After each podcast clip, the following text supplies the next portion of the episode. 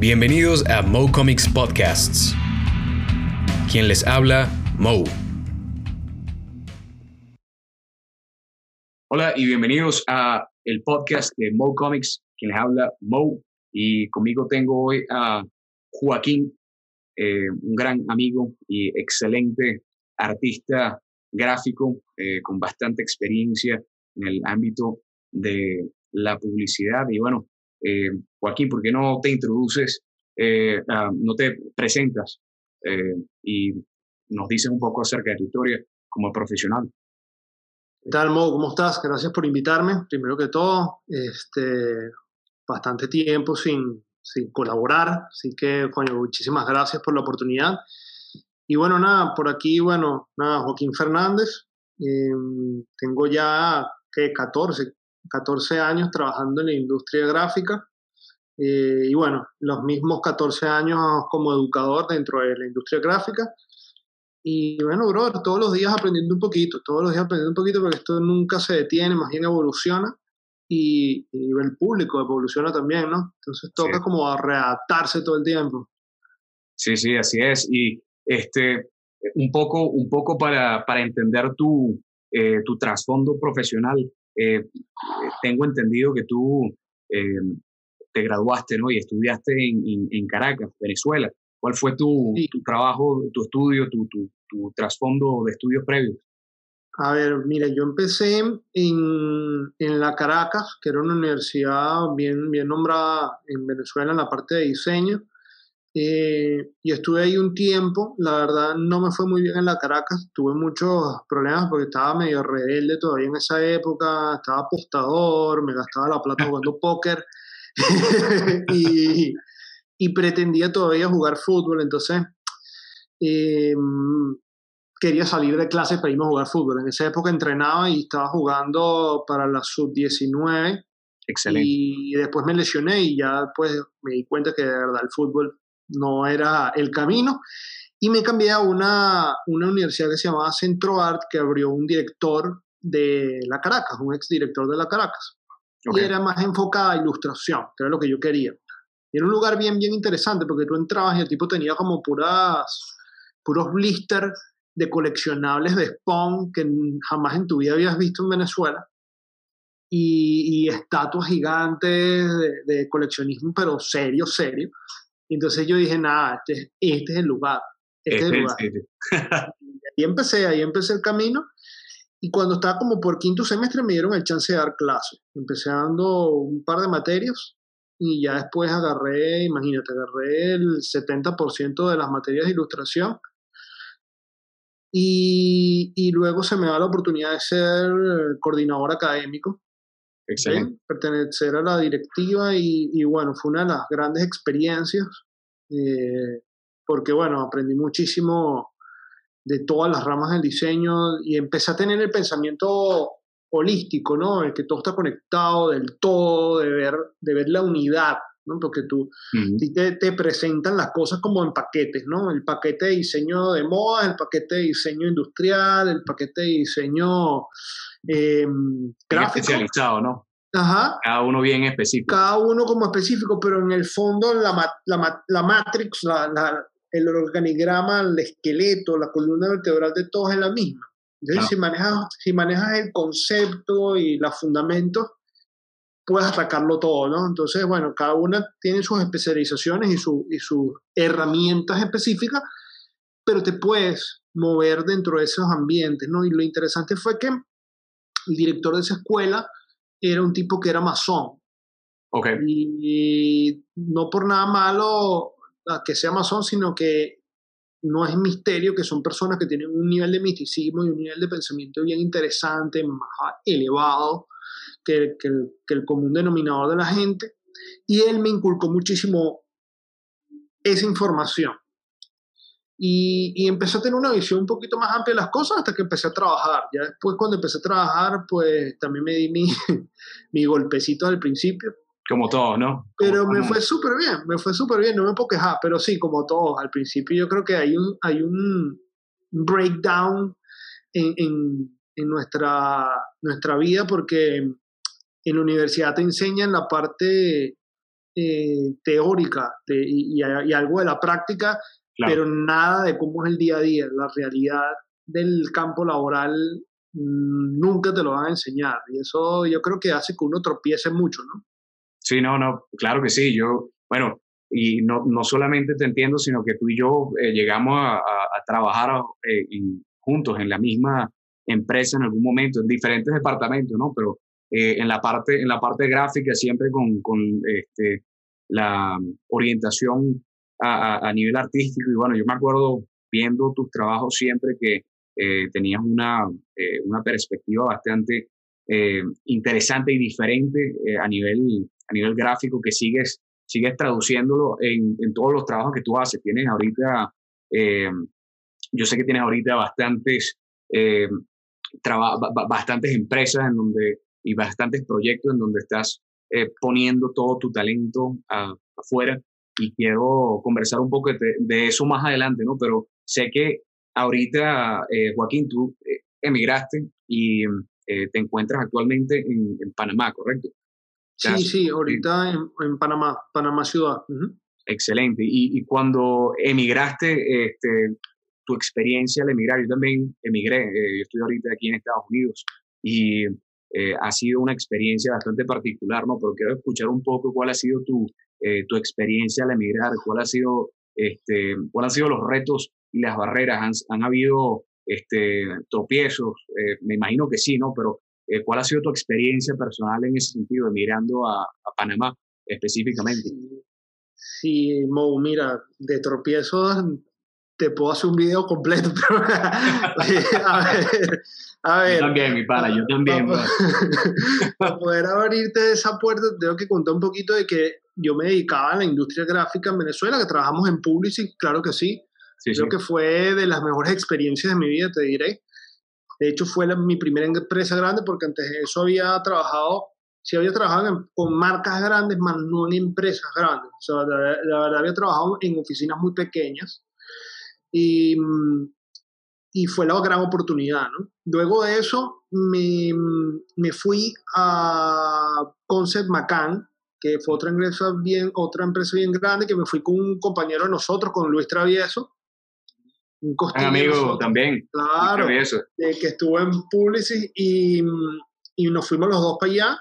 Este, y ahí me pasa una cuestión interesante con el tema de la migración. Yo tenía como para venirme a Panamá una fecha, una idea. ¿Y qué pasa? Yo sabía que no me iba a poder pagar los papeles a tiempo y entonces tomé la decisión de tomar un curso de servicio, específicamente en el área de coctelería. Excelente. Y me ofrecen, me ponen la, la primera la primera aparición de Morfeo en mi vida que me pone la pastilla azul y la pastilla roja. Me dice, mira, brother, eh, tienes que elegir, te vamos a ascender a jefe de grupo como director creativo y director de arte, o sea, iba a hacer las dos vainas, un buen sueldo. O eh, empiezas a trabajar en Budabar, para los que no saben, Budabar era un restaurante es un restaurante que está en Caracas, pero pertenece a una franquicia que se llama Budar, que es a nivel mundial y lo hay en puros lugares bien exóticos, este, como Dubai y cosas así, ¿no? Y la particularidad del restaurante es que tiene como una estatua de Buda de dos metros en el medio de la sala, una vaina bestial. Sí, yo me, acuerdo de haberlo visto varias veces. Es bien cacheroso la broma. Y yo dije, brother, o sea, o el sueño que siempre he anhelado, o empezar esto y aceptar una nueva realidad. Me fui por la pastilla azul, porque esa era fuera la pastilla azul, y dije, bueno, bro, o sea, yo voy a seguir metido en la Matrix y, y, voy a agarrar la pastilla azul y voy a empezar desde cero esta vaina. Y me metí en el mundo de los bartenders. Y por ahí me vine a Panamá y me vine a pasar, a pasar este, un poquito de roncha en el aspecto laboral porque man, eres extranjero, eh, no tenía tanta experiencia en el medio, si bien aprendí muy bien, tuve muy buenos profesores de coctelería en Venezuela, eh, me hice amigo de uno que es uno de mis mejores amigos ahora, me entré en un francés y tenía como una especie de ranking un poquito, además que yo tengo un tema personal que es que me gusta, bro, si lo voy a hacer, lo voy a hacer bien. Entonces me puse a estudiar mucho, me puse a estudiar mucho, no lo sabía, pero lo estudié y practicaba y compraba licores. Este, de hecho, me endeudé antes de venirme a Panamá comprando licores, pasé fiestas en mi casa, no puedo hacer cócteles todo el tiempo. Y yo me acuerdo, y Joaquín, personalmente yo te he visto a ti siempre, siempre en la búsqueda de la excelencia, ¿no? O sea, si tú haces una, un trabajo, lo vas a hacer de una manera completa y vas a buscar siempre la excelencia, la, el perfeccionamiento de lo que estás haciendo, sea a nivel gráfico, en el deporte y, o, en, la coctelería, como tú este, muy bien mencionas. Exacto, y, y, y bueno, es como un, eh, ah, lo voy a llamar eh, como una especie de don y maldición al mismo tiempo, porque también te exige a veces y eres muy, y a veces uno es muy rudo con uno mismo, Claro. Pero yo creo que es el camino, porque si no, no generas la disciplina. O sea, si, y, no te voy a decir que soy el ser más disciplinado, porque tampoco, pero el poquito que tengo, que, que sobre todo es hacia la autoexigencia y hacia ese tema de perseguir una excelencia, que es la excelencia para mí, no, no, que tenga que ver con, la, con, los, con, los, estándares de los demás, sino mi excelencia, eh, es que yo siento que estoy haciendo bien las cosas. ¿no? Y bueno, me tocó pasar mi roncha aquí en Panamá al principio, no, no pude trabajar nunca en el área gráfica porque mis, mis papeles demoraron, porque son, eran muy costosos y la verdad es que mi nivel adquisitivo era bajo. O sea, me daba como para vivir, me mudé 12 veces viviendo en Panamá, vivía en cuartos de dos por dos, viví alquilado con gente que ni conocía. Mucha, eh, mucha, que mucha gente, Joaquín, le ha tocado vivir eso mismo, o sea, es un proceso de adaptación y, y, bueno, incluso, incluso habiendo estado en ese proceso, has llegado al punto donde estás ahora que eh, por, esa, eh, por, ese, por ese trabajo y ese trayecto es que quiero, quiero hablar contigo y saber un poco cuál ha sido tu, tu proceso para llegar al éxito, porque mucha gente, mucha gente que quizás se encuentra en otro sitio y quiere emigrar, quiere pasar por la misma experiencia, quiere saber eh, cómo otras personas eh, eh, como tú han podido lograr el, éxito y, llegar a este, a, este, a este punto donde tú estás, ¿no? Porque no, no es fácil, pero tú, personalmente, Joaquín, ¿tú crees que, que vale la pena? es, ¿Ha sido algo que ha valido la pena? Sí, en tu opinión personal? Yo te voy a ser sincero, y a mí me encanta Venezuela, pero yo estoy seguro que yo no hubiese alcanzado la mitad de lo que he alcanzado en Panamá, o hubiese sido ergo cualquier otro lugar, este, porque, mm, a ver, es el mindset, y ahí sí vamos a empezar a hablar de lo que tú, de lo que tú me estás cuestionando realmente, ¿no? El, el meollo del asunto, el mindset fue siempre, esto es temporal, esto es circunstancial, esto no es mi realidad, esto es una, esto es una, una realidad alternativa que no depende de mí, no lo puedo controlar, yo siempre me vi, me, me proyectaba, tú viste la película en Mr. Brooks, que es con Kevin Costner. Sí, sí, sí. Sabes que el tipo decía como una oración como que mm, dame la fuerza para aceptar lo que puedo cambiar y, la sabiduría para entender la diferencia. un pasaje bíblico en donde, donde ese era el, ese el cue para él, este, ¿cómo se llama? Poder hacer lo que, lo que iba a hacer, ¿no? Es la película del asesino. Él, era, él era malo, yo, no, yo, no, yo no he matado a nadie. pero, pero, es excelente la lógica porque eh, es un, es un ritual, es un, es un, ritual de entender eh, cómo, cómo proceder correctamente. y, y, y, sobre todo de entender que, o sea, que tienes que tener un, un momento de, o sea, porque es abrumadora la realidad, o sea, te ganas poco, no estás con tu gente, trabajas como un burro, eh, todo es muy caro, tengo que pagar aquí, de paso la realidad en Venezuela es complicada, entonces mandarle plata a tu familia cuando podías, y entonces los cuentos de cómo está la vaina, todo te estresa, todo. Entonces todo eso te, te genera una cantidad de, de sensaciones y expectativas que si no las sabes manejar con inteligencia emocional, bro, revientas, ¿no? Así Entonces, bueno, yo traté de que, de que esa, porque tampoco te voy a decir que soy el experto y el super life coach, porque tampoco, pero bueno, me dejé, sacrifiqué cosas por mantener em, el mindset que necesitaba. ¿Qué sacrifiqué? Por ejemplo, sacrifiqué el hecho de que sabía que no podía a, ah, tratar de hacer deportes como me gustaba, porque si me lesionaba no tenía para pagar eh, la parte médica, que me pasó, me pasó una vez jugando fútbol, me jodí la espalda y pasé dos semanas sin poder trabajar y ese mes, brother, me arrastré ese mes como por tres meses. Wow. De, la pelada de bolas de haber tenido que pagar plata para... Pa, fácil, claro. sí, no, es, porque vives al día. Emigrar es vivir al día. Pero es necesario, es necesario para educarte de que, de que como individuo tienes que establecer prioridades, tienes que organizarte, tienes que mantener tus metas claras y que la verdad el punto yo creo que principal es que todo es circunstancial, porque en ese, en ese tipo de vivencias, de trabajo que no te gusta hacer y de trabajo que probablemente nunca hubieras hecho si no tuvieras tenido que emigrar, porque en la, en, la, zona de confort de estar en Venezuela hubiese seguido en la industria relajadísimo.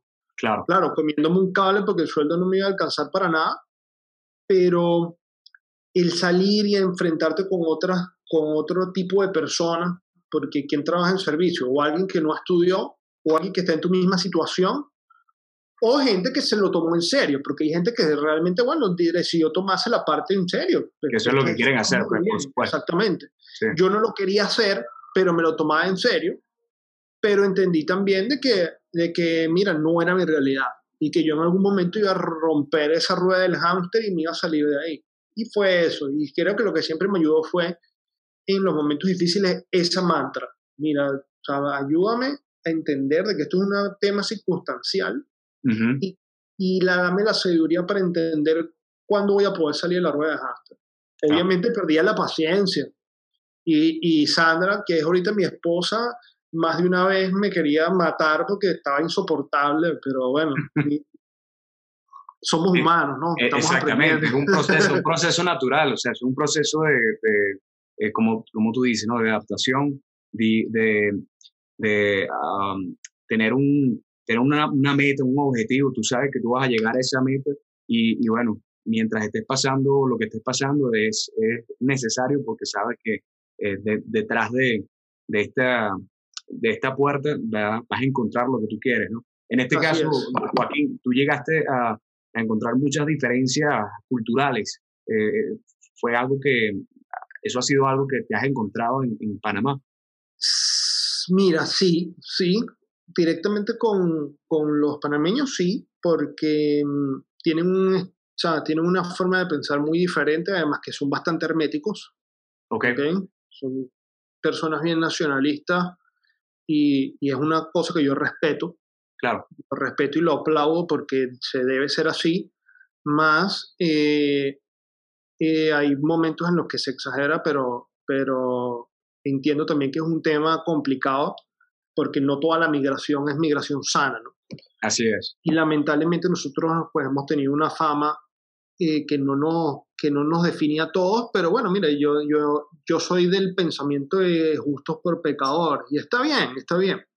El punto está en que uno tiene que, uno tiene que saber abrirse uno el camino. Siempre vas a ser un venezolano, siempre vas a tener... Tus acciones van a hablar por ti, por supuesto. Exactamente. Tú, lo que tú haces como Joaquín va a definir tú como persona. Eh, exacto. Yo soy un venezolano más, nos pueden tirar lo que quieran, tenemos nuestro gentilicio, la gente tendrá su percepción, pero yo, Joaquín, soy esto. Y eso es lo que traté yo de siempre mostrar, ¿no? Mire, yo me dedico a esto, hago bien mi trabajo, eh, no me gusta llegar temprano, pero igual voy a hacer las vainas lo mejor que pueda. Pues, por ejemplo, por decirte algo en mi campo laboral. Ahora, ¿qué fue interesante de Panamá? Que Panamá es un crisol de razas. Aquí yo conocí gente europea, gente americana, gente de Asia, gente mm. africana. Brother, me faltó conocer gente de Australia. conocí gente de todos lados, brother, de todos los países que te puedas imaginar. Los conocí como clientes y algunos hasta como amigos, ¿no? En algún momento. Y, y, te das cuenta de muchas cosas, sobre todo del tema mm, ideológico, que, que, bueno, que hay algunas cosas que es, es imposible no ver las, las, coincidencias, ¿no? Pero es un tema que, que no, que no vale la pena tampoco conversar tanto, sino entender de que pues hay idiosincrasias que a pesar de las distancias geográficas, tú ves que mm, aquí hay algo y porque habrá tanta conexión entre este pensamiento y este pensamiento. Hay algo raro ahí, ¿no? Claro. Me conseguí mucho con la viveza criolla. Mm. Eh, de parte de coterráneos y de parte de otros latinoamericanos. Yo creo que es un mal del, de, nosotros, eh, pero tampoco uno es que nació en una burbuja de cristal y una de las cosas que creo que me ayudó fue haber tenido calle. Yo creo que para emigrar hay que tener calle. Así es. Si tú, si tú no tienes roce de calle, si no te sabes defender, si no has tenido contacto, y no defenderte de, de, tener algún tipo de pelea, ¿no? sino defenderte acá.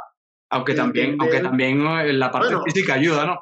Yo te voy a decir, si toca, toca, hermano. Si toca, toca, por supuesto. Y a mí me, a mí me ha tocado. Trabajaba de noche con borrachos, imagínate. Hay que estar siempre pendiente y siempre, porque una persona que no tenga quizás esa experiencia, no solamente a nivel físico y, y, y mental, ¿no? Es alguien que va a, emigrar con una mentalidad que, bueno, las cosas van a pasar y el primer momento que uno pasa en esa persona probablemente se regrese. O sea, y Exactamente. hizo se, se, se desmorona enfrente de ellos. Y, y, regresarse, a ver, no, no quiero juzgar a quien se regrese, claro. pero es la, eh, siempre va a ser la decisión más sencilla, siempre lo va a hacer, porque te vas a ir a lo que ya conoces, a la zona de confort otra vez. Si nosotros, yo siempre trato de, de, de, mentalizarme de que estoy haciendo el Hero's Journey, ¿no? Eh, Joseph Campbell, que, que fue ese escritor que, que, escribió El héroe de las mil caras y que estudió todos los mitos y ha hablado sobre el monomito, te dice que, que la mayoría de las narrativas de héroes y todo ese tema, el, el, el héroe tiene que pasar por estados, por un, como un reloj, un ciclo, ¿no? Y ese ciclo yo, tiene muchas etapas, pero yo defino como tres o cuatro importantes, ¿no? El status quo, que es donde tú estás, la salida a la aventura, la crisis, ¿okay? la resolución y otra vez el status quo, ¿no? Así tú, tú, te mueves, en, entre esas hay otro, otros espacios que no vale la pena tocar, pero, pero yo siento que siempre, cuando tú emigras, tú sales del status quo y estás en el call to adventure, ¿no? ¿Y qué va a pasar? después de que tú sales a la aventura, brother, vas a pasar crisis. Porque de eso se trata. Así es. El, el tema es gestionar la crisis, ¿no? Es ir, es ir a, a, matar ese dragón, como dice Jordan Peterson, play, the dragon, es el llamado a la aventura. ¿no? Es correcto, y cuando tú tienes el dragón ahí, bro, tienes dos opciones, o te vas, pero si, si te vas te salvas, pero no vas a reclamar el tesoro. Así es, eso es muy importante que lo tengas. Ese es el punto de la vaina. Entonces yo, yo decía, pero ya yo salí, ya estoy aquí, ya me estoy comiendo un cable. Yo decía, mientras más tiempo pase, menos me voy a regresar, brother. Así que aguanta, aguanta, aguanta, aguanta, aguanta. Y, y aguantando y aguantando llegó la crisis más grave, donde decido dejar mi primer trabajo, brother, y, y lanzarme al agua y conseguí un trabajo 10 veces mejor, donde empecé a ganar más dinero y me permitió entonces ya entender de que esta meta que siempre había estado ahí, ese gusanito que me picaba todos los días, que era volver a la industria gráfica, ¿cómo podía hacer yo si no podía hacerlo de manera, eh, vamos a llamarlo legal, en el sentido de que no podía buscar un trabajo por no terminar de tener mis papeles? Bueno, claro. voy a emprender, porque era más fácil hacerlo como emprendedor. Y me tiré mi, mi, mi aventura la aventura, bueno, también tuvo su, su tropiezo. bueno, y Joaquín, hablando de eso, y qué, bueno que estás comentando tu, tu parte ahora eh, de, tu trabajo actual, ¿no? Porque eh, comenté al principio que tú tienes ahorita bastantes proyectos que estás poniendo afuera en las redes sociales y son eh, proyectos bastante inspiradores, ¿no? La gente que, que, yo conozco, que ve tu trabajo, yo que veo tu trabajo, son, son siempre cosas inspiradoras, cosas que que inspiran a la excelencia y quisiera conversar un poco contigo sobre tu trabajo actual, cuál, cuál, ha, sido, eh, cuál ha sido tu empresa, eh, cuáles son las, las, cosas que están definiendo ahorita Joaquín en, en Panamá. Bueno, yo eh, ahorita monté un proyecto que se, llama, se llamaba Comics Academy, ¿okay? que era una academia más que todo para enseñar a dibujar cómics y a producir cómics, porque, bueno, al final siempre yo me he dedicado a la parte educativa y tenía la idea de la academia, pero era más como hacia dibujo en general. pero agarré una especialización con un taller eh, que me hizo como entender muchísimas cosas y me abrió también la mente, ¿no? De hecho, ahí fue que conocí el Hero's Journey y toda esa parte. Como es excelente, excelente que mencionaste eso, Joaquín. ¿viste? Yo, yo también he leído mucho sobre eh, Joseph Campbell y los, los, el, viaje del héroe, ¿no? El viaje del héroe. Eh, muchas analogías que se pueden hacer con, con, lo que tú has hecho y lo que estás haciendo con, actualmente. Exactamente. Sí, y, y, y, que yo creo que más que utilizarlo para trabajar en el cómic, me lo tomé como una filosofía de vida. O sea, lo, lo utilicé como una herramienta para mí, para verme como el personaje, ¿no? Por, porque yo siempre como que he estado metido en el pensamiento de entender que vivimos en una Matrix, ¿no? Y que, y que para derrotarlo necesitas estrategias que te den una visión diferente de la vida. ¿no? Creo que cuando tuve esta información se me prendió la chispa y me puso mucho más creativo. Estaba como encerrado en una cajita, ¿no? Y, y bueno, nada, creé Comics Academy, que después tuve que cambiarle el nombre porque, bueno, uno se topa con gente, gente mala en el camino. Hmm. Y le puse The Academy, porque también tenía como la esperanza de que en algún momento poder escalarlo a, a no solo la parte de, de cómics, sino un tema educativo más, más grande, ¿no? Excelente. Entonces, bueno, todo ese abanico eh, ha sido el trabajo de los últimos dos años y pico, ¿ok? Este, donde, bueno, ha ido mutando la academia poco a poco, hemos estado en Comic Con, hemos estado en otros eventos locales que tienen que ver con ferias que están relacionadas al mundo pop y el mundo geek, bueno, porque es el nicho, ¿no? Del Yo personalmente tuve la oportunidad de estar en uno de esos eventos contigo. Gracias, gracias por la invitación. No vale, siempre, siempre la orden. De hecho, para el próximo, estate atento porque estás para eso. mi, hermano, sabes que siempre, siempre cuentas aquí conmigo, siempre que tenga la disponibilidad de estar participando. Siempre es un honor, ¿no? Para mí ser. no, eh, vale, el, honor, es, el honor es, mío, brother. ¿verdad? Que, que todo, todo mi respeto y admiración contigo. Igual para ti, mi brother. Y bueno, nada, eso, esa vez no fue súper cool. Y ahí para acá, bueno, cosechar trabajo con, con marcas, ¿no? Eh, tratar de que las marcas acá eh, entiendan las maneras diferentes de hacer las cosas. Y lo que hice fue tratar de crear un ambiente diferenciador porque había muchísima competencia. Entonces yo me dediqué al nicho de los niños inicialmente. Em, y como yo estudié un tema, al principio estudié pedagogía, no lo terminé, pero tengo el conocimiento.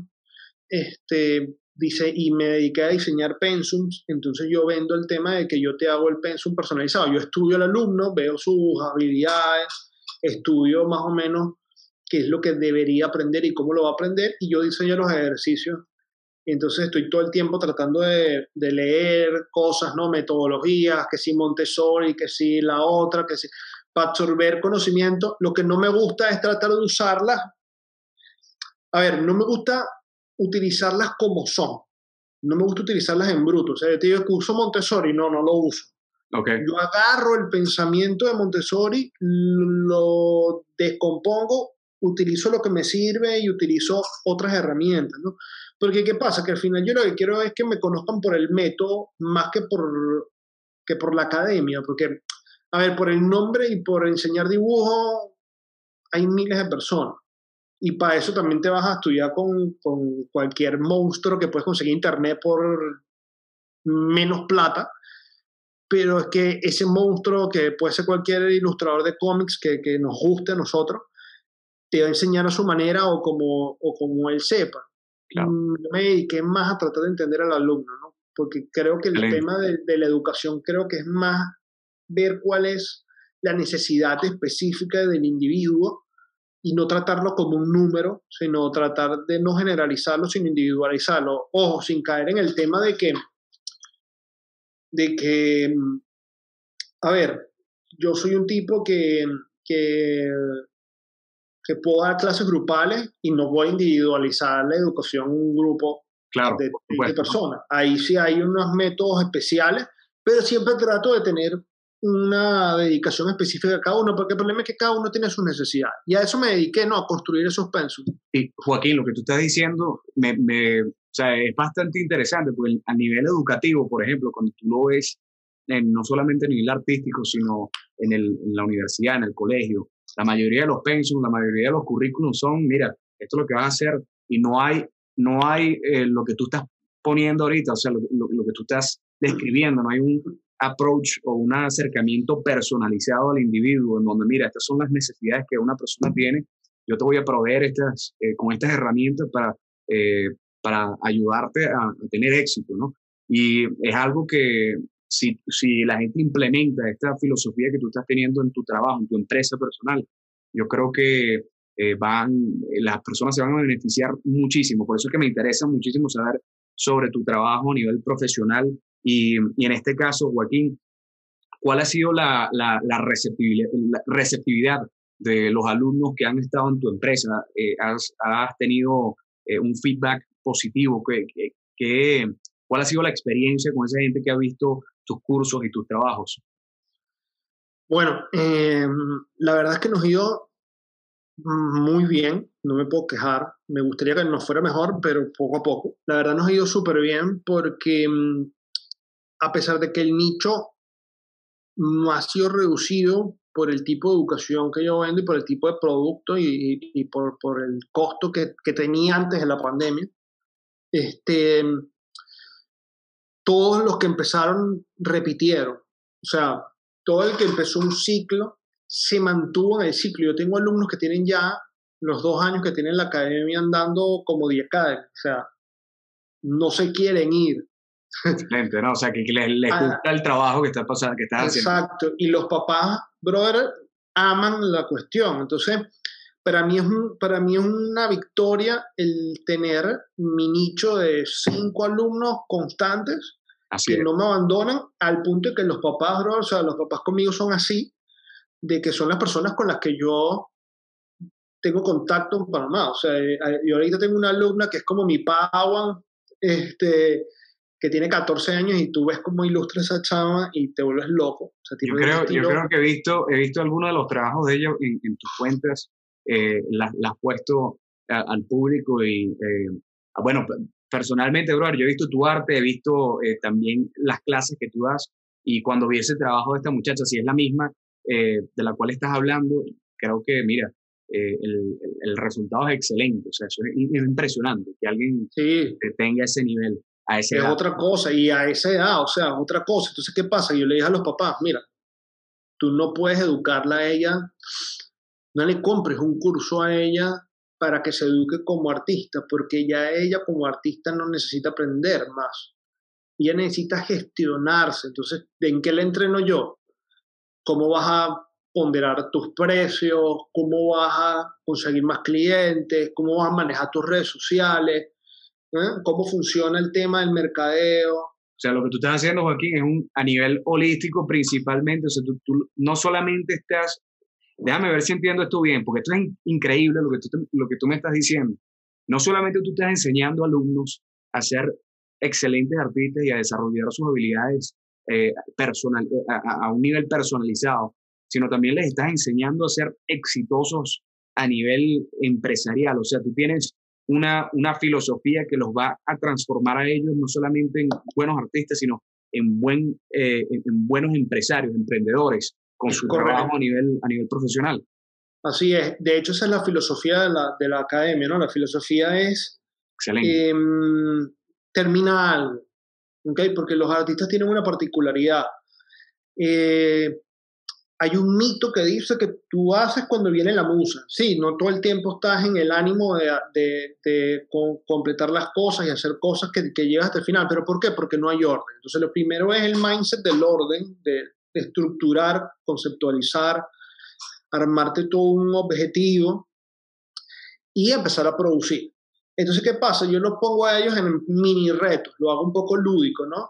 De hecho, uno de mis ejercicios más, ya, ya está aburre porque lo uso demasiado, pero, pero yo estoy casado con ese método, que es que todo es bajo presión, todo es contra el reloj, todo es ganar. Como, como en la vida real, ¿no? Exacto, exacto, ganarle a algo, ¿no? ¿Por qué? Porque tú te sientas a dibujar, tú ves y bueno, dos horas y entonces, no, no, brother, o sea, Rápido, porque cuando vayas al campo laboral te van a decir que era pantiayer uh -huh. y, y, y métete eso una vez en la cabeza. Entonces, y además, de además que detrás tiene toda una estructura pedagógica porque cuando tú dibujas más rápido, divorcia la motricidad fina de, de otros aspectos que tienen que ver con el análisis, que es donde entra el problema, porque siempre que el cerebro está de por medio en muchas actividades, el cerebro en la parte lógica te, te, te pone muchas trabas, ¿no? La idea es que, digamos, sea lo más natural posible, que pase del ojo a la mano sin, sin, sin lo figurativo que el cerebro siempre le da a meter las cosas. Entonces, ven resultados muy rápido. Y no es porque uno haga las cosas mejor que otros, porque hay hasta mejores profesores y mejores artistas que yo y que dan clases. Pero ¿qué pasa? Yo tengo una, una filosofía de que, bueno, esa te, la profundizamos después, pero es que yo siento que como yo estoy seguro de que mi método funciona, por eso funciona. Y en la metodología la, de, o la filosofía de la academia es cosechar pequeños éxitos.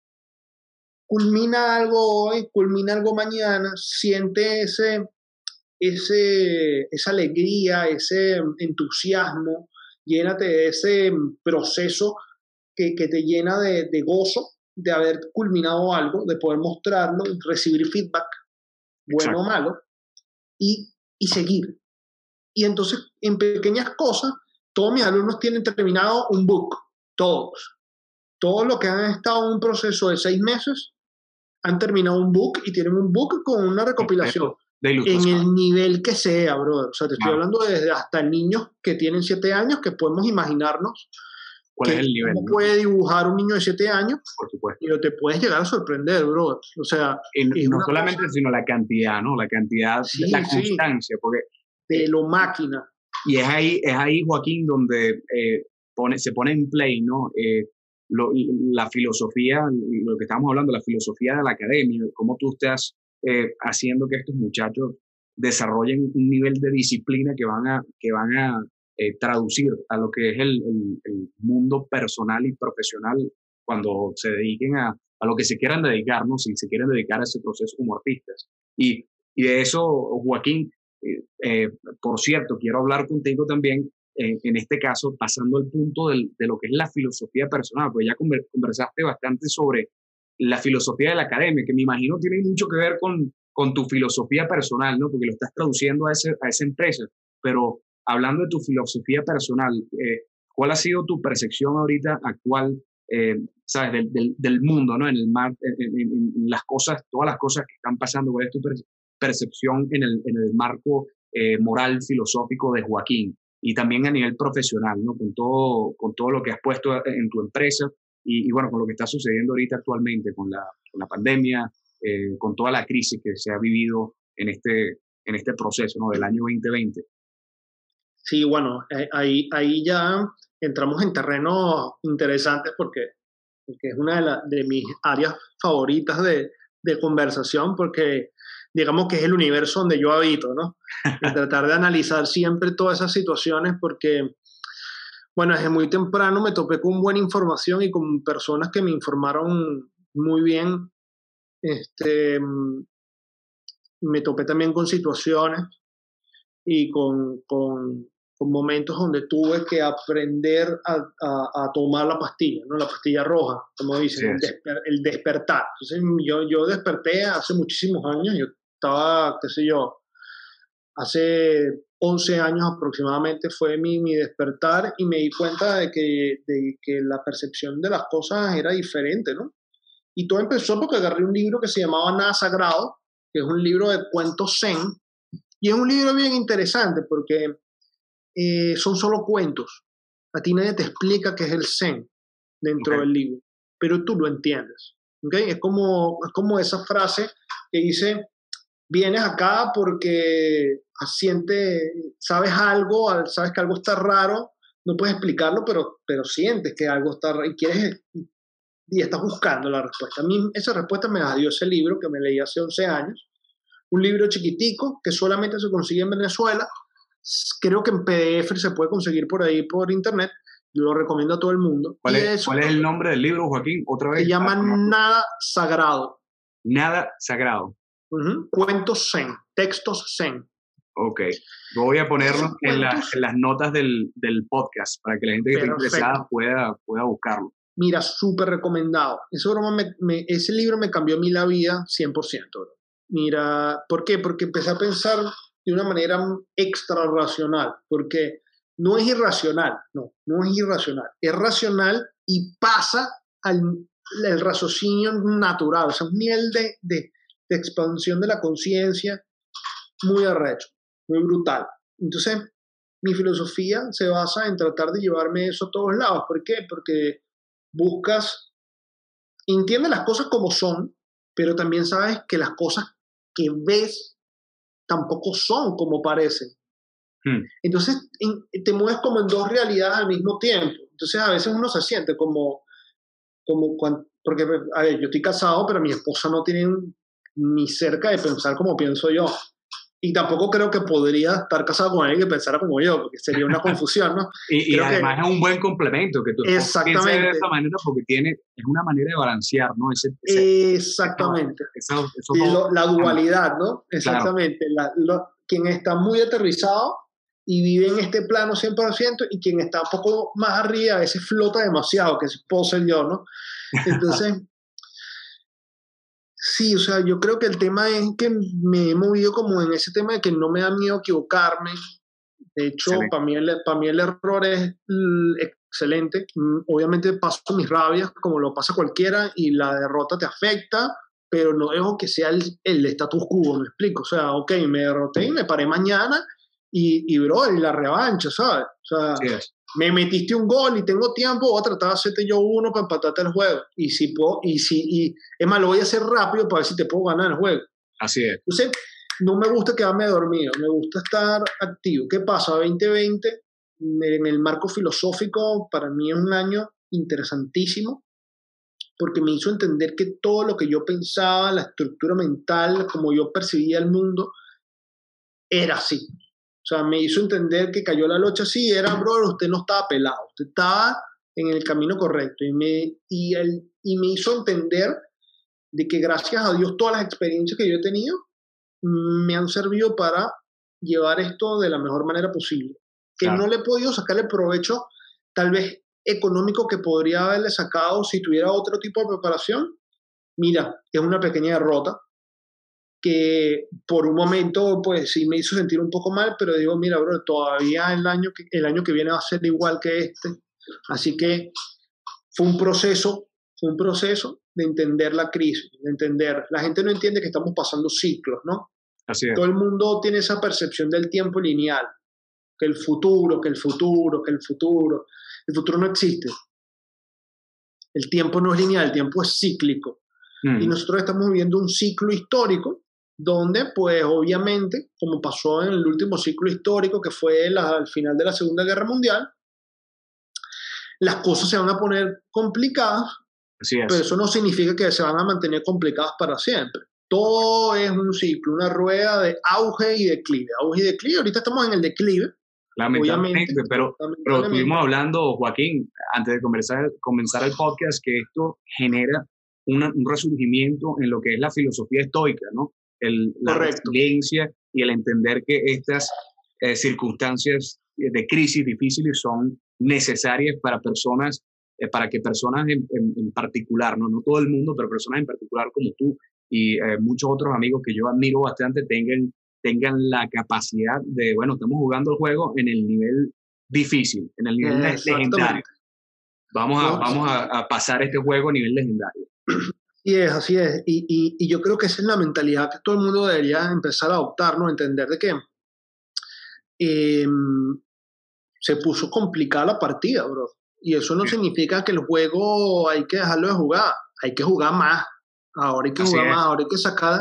Y ahora hay que jugar y sacar los trucos y los fatality y las claves. ¿Por Todo lo que estuvimos practicando todos estos años y tirar de repertorio, porque la gente le da miedo tirar de repertorio. ¿Y eso qué significa? Mira, bro, yo hasta he pensado, porque yo dejé de jugar fútbol, pero yo he pensado, mira, si me llego a necesitar plata, ¿qué otras cosas puedo hacer además de lo que ya hago?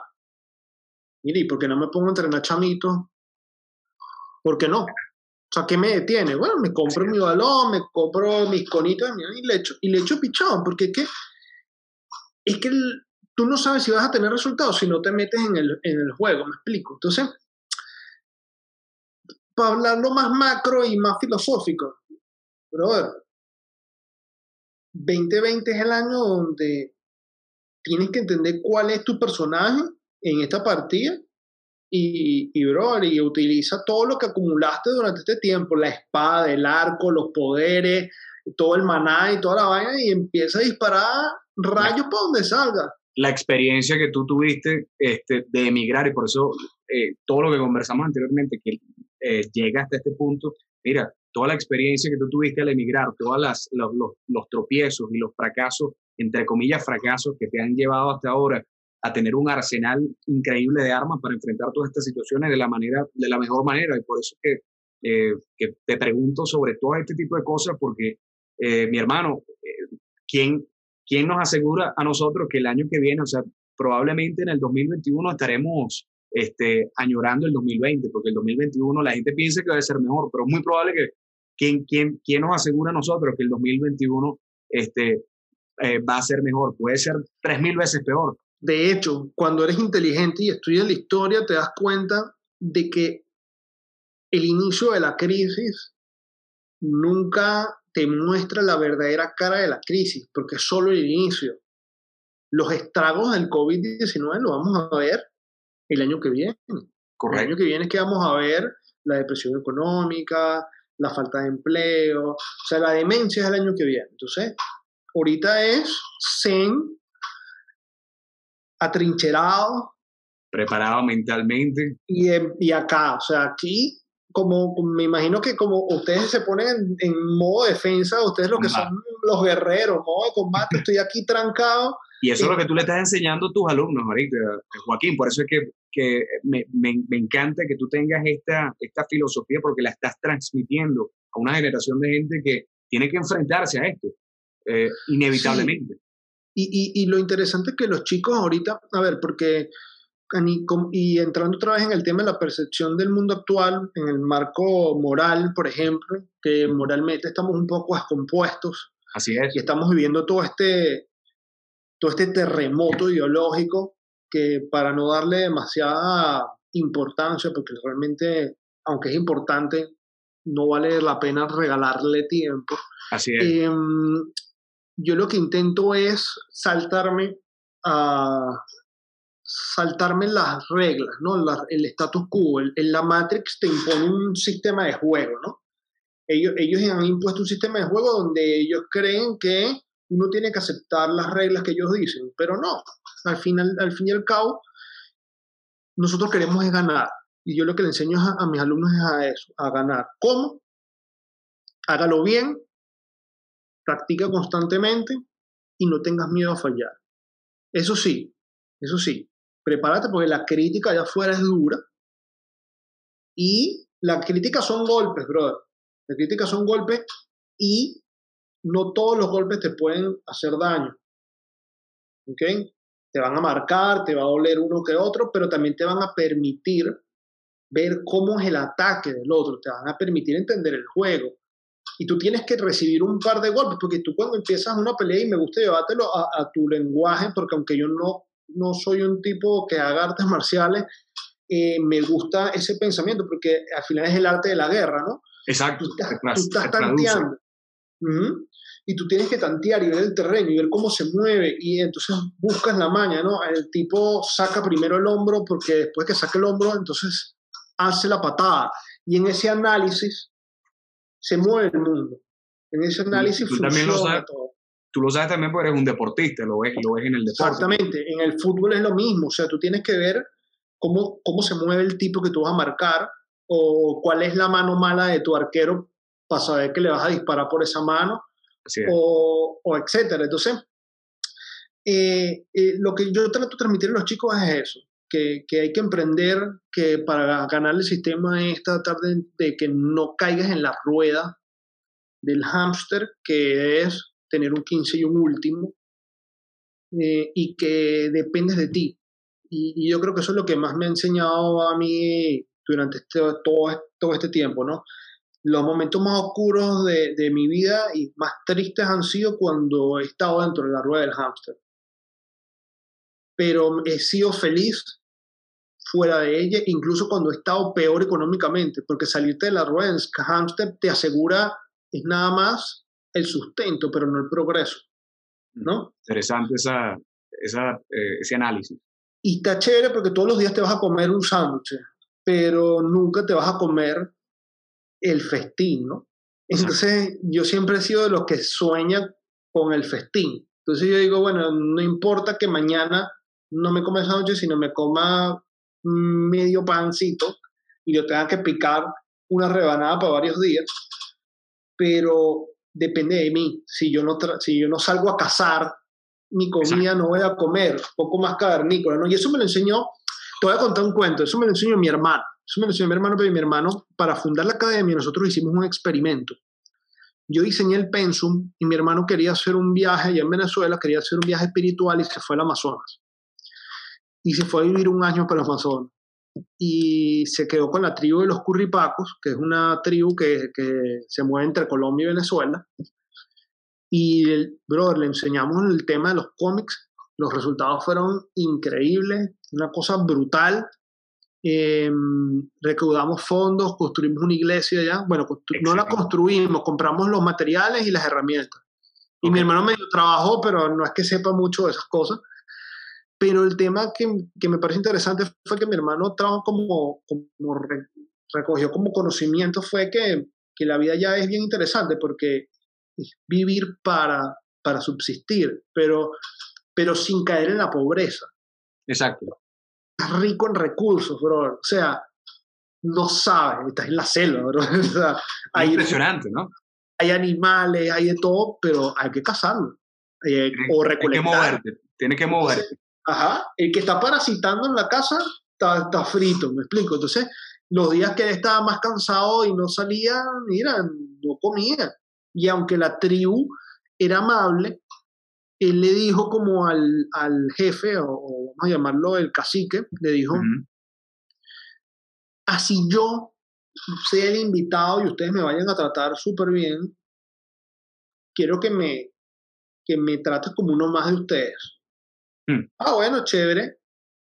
Si no trabajas, no comes, bro. Entonces, eso me marcó mucho y eso me di cuenta yo cuando migré. O sea, si no trabajo, no como y le tengo que poner el esfuerzo y así esté cansado al día siguiente me tengo que parar y lo tengo que hacer. Y eso es lo que yo quiero que mis alumnos sepan. O sea, todos los días tienes que hacer. Tienes que arar el campo, tienes que sembrar la semilla, todos los días.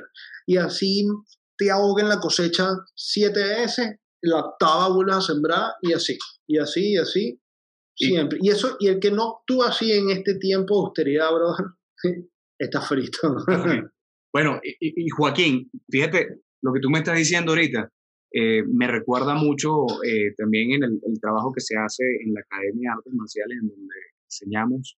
Eh, o sea, yo hago la analogía y digo y, pienso, ¿no? Que a nivel en, todo nivel, ¿no? Lo único que ustedes no están haciendo es artes marciales, pero ustedes en todo nivel, ustedes están haciendo algo muy similar a lo que se hace en la academia aquí en Colorado de artes marciales, eh, en donde estamos enseñando a, a, nuestros alumnos a ser, eh, a ser guerreros, ¿no? A ser, a ser personas eh, que tengan, que sean autosustentables, que se, puedan, que se puedan defender y valer por sí mismas y que tengan una, una, una perspectiva y una un marco filosófico que les permita desenvolverse en el mundo sin necesidad de depender eh, de, de, un... Eh, de, que, de que todo se les dé en bandeja de plata, ¿no? Exactamente. Sí, y yo creo que ese es el tema, ¿no? Que, la, que el tema moral ahorita es la descomposición de ese, de ese pensamiento antropocentrista de que el hombre está aquí y es una construcción casi semidios y se merece todo, ¿no? Y que, que, lo merece nada más por, por estar aquí, ¿no? Por existir. Yo existo y ya yo necesito, tú sabes, el, mundo me debe. No, no, el mundo no te debe nada. Exacto. muy, estoy muy de acuerdo con eso. Tú eres uno más y tú tienes que ganarte lo tuyo y cada quien se tiene que ganar su puesto. Y el pensamiento del guerrero es interesante porque el zen es de los samuráis. O sea, no 100%, pero era el, casi el, el, grueso de los samuráis eran mm, budistas zen. Y tú te das cuenta cuando lo lees, ¿no? Entonces, hay un cuento que a mí me gusta mucho que es del Lord Nobunaga, que era un, lord este, los lords eran los que eran como los reyes samuráis, ¿no? Los que, los, los, era el tipo feudal, el que tenía el, el, dueño del, del, terreno, pues. Y tenía sus guerreros samuráis, ¿no? Y él, y él eh, va a una batalla y le ganaban en número. Era, tenía menos, menos cantidad de guerreros y pasan por un templo zen, por un templo zen, budista zen, y él le dice a los chicos, me voy a parar aquí y voy a preguntar qué nos depara el destino. Tipo entra, lanza su oración, prende su incienso, su cosa, y sale y dice, voy a tirar esta moneda. Si sale cara, vamos a ganar, y si sale sello, bueno, vamos a perder. Tipo lanza la moneda, pan, pan, cara, no, los tipos, ¡ah! todos van a la batalla, ganan la batalla con inferioridad numérica, y al final su lugarteniente se le acerca y le dice, eh, señor, que eh, eh, le puedo hacer una pregunta, sí, dime. No, bueno, que, me pareció un poco arriesgado esa oración y tal. El tipo le dice arriesgado, ¿por qué? Bueno, porque dejó todo en manos del destino. Y él le entrega la moneda y le dice, nosotros somos los que construimos nuestro propio destino. La moneda tenía dos caras. él no dejó nada del azar. El tipo no dejó nada del azar. El tipo entró a dar una oración porque era un momento que necesitaba una ayuda divina. Somos guerreros, necesitamos eh, eh, Dios y el universo está conseguido en base a una gran batalla contra el mal. Así es. Tú, tú, tú lo único que tienes que saber es que como guerrero es que no debes hacer daño. ¿Ok? Tú estás para defender. Tú estás para defender lo que tú crees y sobre todo si lo que tú crees es lo, lo, lo, idóneo, es, la familia, es, la, es el status quo de, de, un mundo que ha venido funcionando de una manera eh, que ha traído progreso y bienestar y que, y que ha traído cosas buenas. Porque el mundo, el mundo ha traído cosas buenas entre todo lo malo, pero y el mensaje al final termina siendo que nosotros construimos nuestro destino y, y, y que debemos apoyarnos en, en, esas fuerzas que son superiores a nosotros, ¿no? que siempre están ahí y canalizar esto a, a, nuestro, a nuestro método de trabajo, a nuestro día a día, yo creo que es esencial porque se ha ido perdiendo y eso es lo que hace que, que caigamos en esa desgracia del pretender que nos deben algo, ¿no? Y que todo va a estar ahí, ¿no? O sea, e, e, el, el mundo ya te surte. Ahí está mi hermano en la selva, bro. O sea, crecían los cambures en la mata. ¿Qué pasa? Que la mata tenía cuatro metros de alto. Había que montarse bajo el cambur. No, vas a cortar la mata. Ajá, ¿y cuándo vas a volver a comer cambur? No, papi, montate en la vaina. ¿Cómo se hace? Ah, bueno, tiene una técnica y hay que aprenderla para que te puedas comer el cambur. De eso se trata, bro. O sea, no es más nada. Aprende a conseguir las cosas. Y, te vas a dar un montón de golpes en el camino. Y como me los di yo, como te los has dado tú, como se los ha dado un montón de gente.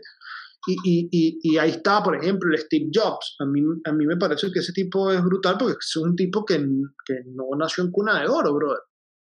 El tipo caminaba no sé cuántos kilómetros una vez a la semana para ir al templo de Krishna a comerse una buena comida, porque el resto de la semana comía lo que podía. O sea, imagínate el mindset de ese tipo exacto, el nivel, el, nivel, el nivel de, de, determinación tan impresionante. Pero estaba muy claro de que, de que vivía en el maya, en la ilusión, la ilusión de, que, de que lo tenemos todo. Así es, hermano. Y Joaquín, esto, por eso es que me encanta conversar contigo, porque a nivel filosófico, moral y, y, y tu perspectiva del, del, del mundo, eh, tiene, eh, son, son, eh, son bastantes parecidas, esas, esos valores son bastante parecidos a los míos y siempre encuentro bien gratificante ¿no? este tipo de conversaciones porque es un constante feedback de todo lo que tú estás diciendo me está edificando, lo que yo digo, espero que también edifique lo, que tú estás, las convicciones que tú tienes, ¿no? Y eh, en este caso, Joaquín, quería preguntarte, eh, ya que estamos hablando de esta filosofía y de todo lo que está sucediendo actualmente en el mundo, ¿cuáles eh, son tus consejos para la gente y las personas que ahorita se encuentran sin esperanzas en estos tiempos de crisis, porque no todo el mundo tiene acceso a los recursos que tú estás otorgando a tus estudiantes, ¿no? No, para nada. Todo el mundo tiene ese mindset. ¿Qué, qué, qué puedes tú poner afuera como consejo a esta gente que está enfrentándose a, este, a esta oscuridad, ¿no? Sin, sin esos recursos. Sin la luz. Exacto. Mira, Mo, eh, yo por eso también he tratado de que actualmente eh, mucho de lo que hago no solamente es a través de la academia, sino he tratado de abrir, de hecho, acabo de reestructurar todos mis canales de comunicación para que uno de mis canales sea un canal que es mi red social habitual, este, donde voy a dar información que a mí me cuesta tiempo producir, pero que a mí me da mucha satisfacción producir y que no me produce nada de ganancia, pero que mi ganancia está en que yo me, me percibo como una persona que tiene pues la, la misión de, darle herramientas a las personas, ¿no? Yo, más que invitarlos a que sigan la, cuenta y que, vean la información y que la traten de absorber de la manera más filosófica posible, es que, que traten de, de separarse un poquito el, de la ilusión y de la mentira y del, de lo que les cause dolor, que generalmente viene siendo de, eh, del sistema de creencias. Lamentablemente, una de las cosas que tenemos que pasar es la disonancia cognitiva, que significa el dolor de, vivir una experiencia traumática que implica entender que no sabes nada y que no entiendes nada y que lo que pensabas que entendías no lo entendías. Eso es el primer paso. Eso en el Zen se llama Satorian Kensho. ¿okay? Aprender a través del dolor. ¿okay? Es como eh, vivir una experiencia y abrazar ese dolor, ese dolor de, ver que, que, bueno, que te han mentido, que el sistema, que en el mundo las personas que, nos, que, no, que están por encima de nosotros y que tienen el deber de guiarnos, que son nuestros gobernantes, pero lamentablemente tienen una agenda que no es la agenda que beneficia al grosso, al común denominador o a la masa, o a nosotros que somos las personas trabajadoras. Y eso no nos puede detener. O sea, tú no puedes dejar de soñar por eso. Eso más bien te tiene que empoderar para que tú decidas tomar acción y puedas prever. Ahora, ¿cómo prever? Yo creo que es aquí donde más que un consejo, creo que es una visión. Porque como consejo lo que te puedo decir es que te eduques. Yo creo que ese sería el mensaje más plano. Pero como visión, quiero que entiendan de que, y por eso en, mis redes estoy hablando ahorita de, Matrix, ¿no? y, em, todo esto empieza, y te voy a hacer un resumen muy rápido, empieza porque el sistema que está colapsando está tratando de abrir, o sea, el biosistema iba a colapsar de alguna forma, pero iba a colapsar de una manera muy ruda, muy violenta, donde la tecnología y el auge tecnológico eh, se estaba frenando para evitar un, caos, un caos que era inevitable. Claro. Las máquinas van a sustituir al hombre, eso es evidente. Es inevitable, por supuesto. Y eso se estaba frenando, eso, eso se estaba frenando. La tecnología tiene mucho tiempo que no avanza que no avanza a nivel comercial, pero a nivel interno sí ha avanzado. Nosotros no tenemos ni idea de lo que ha avanzado la tecnología y hay computación cuántica, o sea, ya estamos en otro, otro nivel. Cuando eso suceda, la mente y la, y, el, la física humana se va a ver sustituida en un gran porcentaje. Y, y ya la inteligencia artificial ha, ha aprendido cómo funcionamos, lo básico que somos y ha entendido a manipular nuestra percepción, nuestras emociones. Pues las redes sociales, y si ves el documental, que no comparto el 100% de la información, pero comparto un porcentaje, un 20 por decirte, que es de, Social Dilemma. Sí, yo vi eso. Ahí, ahí vas a entender de que la red social lo que ha hecho es simplemente complacer a tu ego. Y esa es la ilusión, ese es Matrix, ese es el Maya, el ego. Con, complacer el ego, complacerte eh, hasta el punto en el que te, te sumerges en una irrealidad te, te inflas, llegas a esas inflas de semidios donde crees que, que te mereces todo, que todo es como tú crees que debe ser, y te olvidas de los fundamentos de las cosas y de la naturaleza y de su flujo natural. Entonces yo creo que el punto está en, en que entiendan que esa visión viene y que quienes no se preparen para ser sustituidos eh, van a pasar muchísimo trabajo. Entonces, ¿qué pasa? Sí, vamos a ser sustituidos muchos en muchas ramas. ¿Cuáles van a ser las ramas que no van a ser sustituidas? Las ramas más humanas. ¿Ok? La creatividad humana, el pensamiento humano, el, el, hombre que escribe, el hombre que, que se explora, eh, porque levantar cosas, mover cosas, construir cosas, eso lo van a hacer las máquinas. Pero pensar, las máquinas arrojan datos, pero no son creativas, no van a crear. A lo mejor no en un primer momento. Ya cuando eso suceda, probablemente ya nosotros no existamos, pasarán unos cuantos, eh, unas cuantas décadas o unos cuantos cientos de años para que nos alcancen. Pero, aunque Joaquín, en este caso, tengo que eh, decir que el, progreso es impresionante, pero el progreso no es, llega, llega a un punto en que deja de ser lineal y se vuelve exponencial es correcto. Estás diciendo, puede, puede suceder de aquí a cinco años. Lo que pasa es que la gente entiende esto, eh, o sea, a nivel lineal, porque nosotros como humanos, con nuestras limitaciones, tenemos un progreso lineal. Pero cuando empieza a tener el, progreso, eh, eh, el compound interest, como se le dice en inglés, el progreso exponencial, es porque la inteligencia artificial va a empezar a mejorarse a sí misma. Es correcto. Y no hay manera de detener esto. Y no, no lo vamos a poder detener y va, y, y va a causar problemas. Y el punto está en que empecemos a no nos estamos entrenando para. Y de hecho, ni siquiera las personas que están en el tope de la pirámide se están entrenando para. Mm. Porque creen que van a poder siempre mantener a, al margen. Entonces, no es por, por mostrar un mundo apocalíptico, esto lo que sucedió es que estamos viviendo el proceso de cambio, de una migración de un mundo analógico y digital a un mundo 100% digital, ¿okay? donde la vida es aquí, es virtual, ¿okay?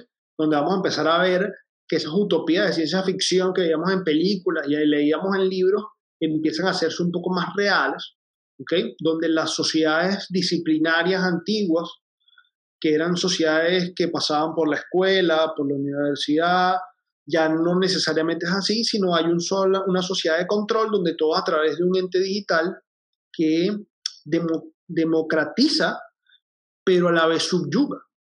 Entonces tenemos que tener un poco de cuidado, ¿no? Porque creo que lo estamos viendo un poquito, sobre todo en Estados Unidos, con el tema de, la comunicación. y la censura, este, la censura, el veto muy, muy salvaje, sobre todo hacia, hacia ideologías, pero sin caer en ese tema, la gente debe prepararse para vivir en el mundo digital. Y es un sinfín, hay un sinfín de ramas, bro. O sea, no, no es que tienes que aprender a dibujar porque no a todo el mundo se le da, pero mira, usted puede ser locutor, puede ser podcast, puede ser productor de, de contenido. Hay un montón de cosas que puedes hacer a través de esto. Entonces, eh, yo, yo invito a que ese sería mi consejo, porque el mundo no va a volver a ser 100% como antes. Va a tener, va a haber una delgada línea por unos por unos años, me atrevería mm, de profeta a decirte que si acaso cinco, donde nos vamos a seguir moviendo en este tema medio analógico, analógico yo llamo físico, pues como veníamos funcionando. Pero ya llega, va a llegar un punto de que va a haber un punto de quiebre. ¿Por qué? Porque de paso viene un declive económico y muchas empresas no van a poder sostener sus espacios físicos. Así es. Vamos a ver muchos edificios fantasmas, vamos a ver un tema de decadencia un poco extraño que nos va a hacer ruido al principio y después nos vamos a acostumbrar como siempre. Eh, y todo va a seguir siendo desde casa. Entonces yo creo que, que también el tema es que la gente sepa gestionarse, cómo gestionar tu tiempo, porque la percepción del tiempo cambia cuando estás encerrado en el mismo lugar. No sé si te ha pasado, se siente que los días pasan muy rápido. Son, se, se mezclan en los unos con los otros, a veces no, no parecen varios días. Es correcto. O sea, tú a veces dices que, wow, otra vez es viernes, pero si ayer era viernes, no, pasaron un montón de días en el medio. Joaquín, eh, eh, a nivel, a nivel eh, físico, en, cuando estás en movimiento, el, tiempo pasa más lento. es un, sea, si, si, nos referimos a las teorías de Albert Einstein, ¿no? cuando, cuando tienes, si te mueves a la velocidad de la luz, eh, el, el, experimento mental ¿no? que hacen cuando sales a la velocidad de la luz de la Tierra, eh, pasas un año viajando a la velocidad de la luz y regresas y, la, y tienes las personas en la Tierra que conociste son probablemente, están probablemente, tienen 40, 60 años, ¿no? Este, adicionales al, año Imagínate. que tú pasaste. Entonces, o sea, esto, esto es una, una, manera muy rudimentaria ¿no? de, explicar, de explicar esto, pero sé que mientras más rápido, mientras estés en movimiento, el tiempo pasa un poco más lento, o, o por lo menos la percepción del tiempo eh, pasa un poco más lento porque el, el, estamos, estamos acostumbrados a movernos, a, ir al trabajo, a moverte, a, a, a, hacer tus diligencias, a hacer el estudio, a entrenar. Eh, y aquí estamos en un solo sitio, estamos en un solo sitio y nos, nos vemos obligados a, a trabajar desde aquí. Entonces que el tiempo empieza a perder la, el concepto eh, que, que, teníamos de él anteriormente. Y es interesante ahora, la nueva generación, eh, cómo van a percibir esto, ¿no? Los muchachos. Sí, porque se, se, les va a hacer complicado. Entonces, es un tema de que hay que entrenarse, ¿no? Y hay que tener la disciplina de saber cuándo pararse, hacer otras cosas, tomarte un break, cambiar tus espacios, no mantener el espacio siempre a ver, yo no estoy diciendo a la gente que, que se construye una casa nueva, pero a ver, si la silla estaba aquí hoy, mañana cámbiala, porque eso refresca, ¿no? Y, y, y recuerda que el ambiente en el que te muevas también te va, te va a determinar a que tú tengas mayor eh, apertura a realizar ciertas, ciertas actividades. Yo creo que sería mi consejo en este tiempo. Y, y nada, y que la gente no pare de aprender. Yo creo que estamos en la época donde hay más información y la gente está menos informada. O sea, Así es. Tienen que consumir información de calidad, no noticias. la, noticia es la inmediatez, la inmediatez es el error. Tienes que buscar cosas que perduren en el tiempo. Así es. O sea, porque las noticias, aparte de la relevancia, excelente, sí tienen una relevancia, pero eh, el proceso de la manipulación de las emociones a través de este bombardeo constante de noticias es, perjudicial. O sea, yo bueno, lo ves, lo ves constantemente, la gente en Facebook entra a Facebook a ver tres, cuatro noticias y pasa el día molesto por, por esa misma razón. exactamente, y además es circunstancial. Exacto.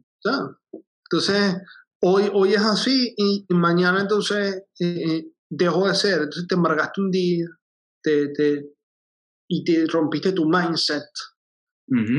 ¿Sabes? Yo, yo, te digo porque vengo de pasar un proceso un poco complicado con respecto a eso, donde dije, mira, ya break. Aquí ya dieta informativa. y, y, Joaquín, excelente, excelente consejo. Yo creo que eh, las personas que están escuchando este podcast creo que van a agradecer eh, mucho este, este tipo de información, ¿no? Ahora ya para, para finalizar un poco y concretar, ¿no?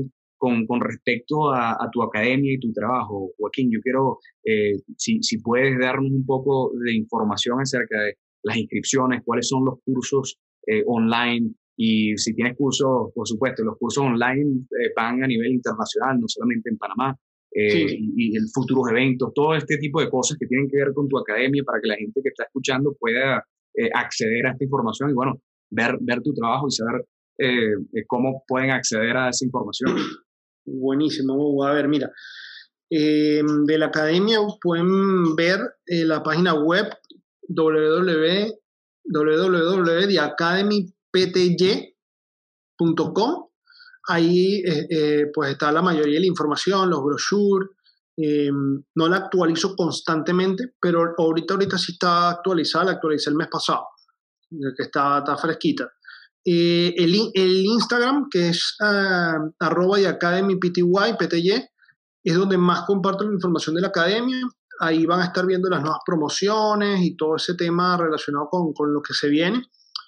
Eh, ahorita vamos a lanzar la promoción de enero. De enero para nosotros es como nuestro mes fuerte, siempre lo ha sido, porque tenemos actividades con, con, con el tema del verano, que es aquí en Panamá entonces nos ponemos a trabajar con los chicos, pero em, también quiero como hacer la invitación porque ya tenemos los cursos de adolescentes, mm, ya tenemos más profesores en la academia, no soy yo solo, Tengo cuatro profesores ya, chicos que, que tienen un nivel bestial eh, en diferentes estilos. Hay manga, anime, hay cómic americano bien interesante, bien rajado. El, chico tiene un estilo bien, bien interesante con la anatomía. Y estamos trabajando, pues, eh, sí, cursos internacionales por eh, grupos y personalizados. Yo me especializo más que todo en, personalizados, pero ya hemos abierto unos grupos y nos ha ido súper bien con los grupos. Y aparte, pues con mis redes, eh, arroba JuacoPlayer1, que le acaba de cambiarse un par de días, voy a estar también tirando varios cursos para el mes de enero, pero todo diciembre voy a estar trabajando información bien interesante, gratis, para que vayan viendo de qué va la cosa. Esto es un tema más hacia lo filosófico, es un tema bien interesante. Ahí tengo el proyecto ESO and EXO, que mm, es un taller que ahorita tiene, está en su fase beta. Eso anexo es una mezcla entre todo lo que acabamos de hablar filosófico, todo lo que a mí me, me, ha educado filosóficamente, más herramientas de mm, gestión creativa, em, todo este tema que se utiliza, que si pensamiento lúdico, design thinking, eh, todos esos procesos que hacen en agencia de publicidad para que tú construyas, enseño branding, enseño marketing, enseño redes sociales a nivel muy básico. Mm, tiene arte terapia y tiene coaching. Y todo esto es un proceso como de seis meses donde tú sales con un proyecto y una estructura mental y una manera de ver las cosas diferente. Y esa realmente es la estructura que vamos a apuntar en el 2021. Queremos escribir un libro y queremos eh, que se haga un workbook interesante de este método. Se llama eso anexo porque mezcla como mis dos pensamientos, el esotérico, que mucha gente entiende esotérico como magia y misterio y realmente el esoterismo lo que habla es de introspección, de buscar adentro, y exotérico, que es buscar afuera, ¿no? Entonces es como tú entiendes el mundo interno y desde el mundo interno atacas al mundo externo y, lo conviertes en una herramienta, o tienes las herramientas tuyas para atacarlo, porque ¿cuál es el problema? Que a veces como no sabemos qué queremos hacer y tenemos la herramienta y tenemos el talento, pero nunca nos sentamos a ver quiénes somos, por qué queremos hacerlo, que a veces es las preguntas más básicas y más difíciles de responder. ¿no? Cuando tú estás inspirado y cuando tú sabes qué quieres hacer, eh, la cosa fluye, ¿no? Porque empiezas a meterte como una línea y el universo te, te, escucha, ¿no? Pero el problema es que vamos siempre en curva. Quiero ser astronauta, pero entonces estoy estudiando economía, no, brother, o sea, ponte a estudiar astronomía, ¿ok? Y céntrate y cae, te date tus golpes y tal. Sí, bueno, a veces circunstancialmente te desvías, pero vuelve, vuelve al carril. De eso se trata ese proceso ahorita está en fase beta, pero para el 2021 ya se va a lanzar con sus precios y todo. Estamos construyendo, el, eh, estamos terminando de construir la plataforma digital para que puedan tener sus cursos ya pregrabados, pagas, tal. Ni siquiera me ves a mí en persona, ves mis videos y ves todo y tienes tus exámenes y todo cargado. Lo que pasa es que ha sido mucho trabajo, pero iba. Y sí vamos a tener ya la tienda, un Shopify, para que la gente pague directo y ya entonces ahí sí nos vemos y citamos y Zoom y toda la cosa. Pero mira, estamos activos, así que nos pueden buscar por internet. Por internet ahí está toda la info. Bueno, brother, yo voy a, poner toda esta información que tú me estás diciendo en el, las notas del, podcast para que la gente que esté escuchando esta información pueda acceder a, no solamente a las redes sociales, sino a las eh, los links de inscripción de los cursos, las tiendas virtuales y los futuros eventos que vas a seguir eh, teniendo para el año 2021, Joaquín.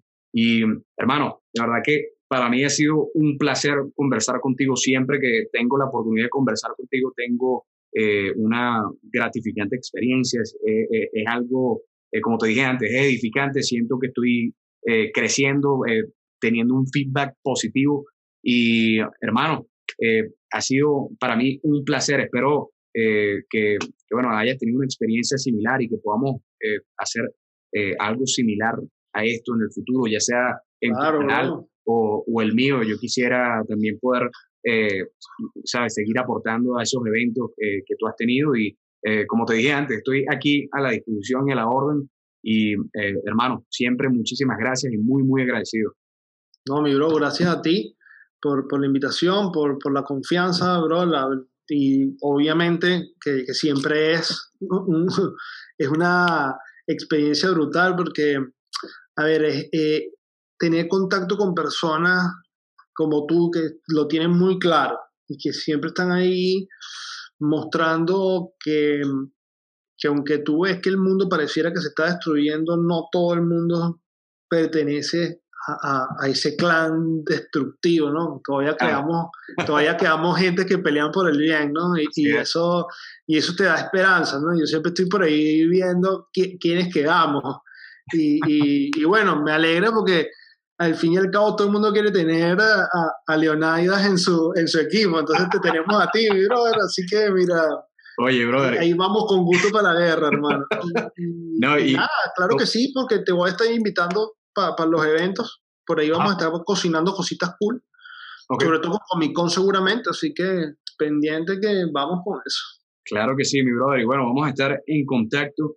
Eh, para todos ustedes que están escuchando este podcast o que están viendo el podcast a través de video. Eh, este ha sido invitado, mi invitado especial de esta noche, Joaquín, eh, eh, creador de la Academia, y espero que puedan disfrutar de su trabajo a través de las redes sociales y seguirlo en las notas y los links que voy a poner en la información del podcast.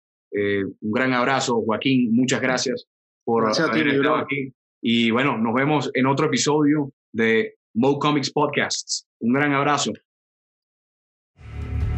Gracias por escuchar Mo Comics Podcasts. No olvides suscribirte y nos vemos pronto. Quien les habló, Mo.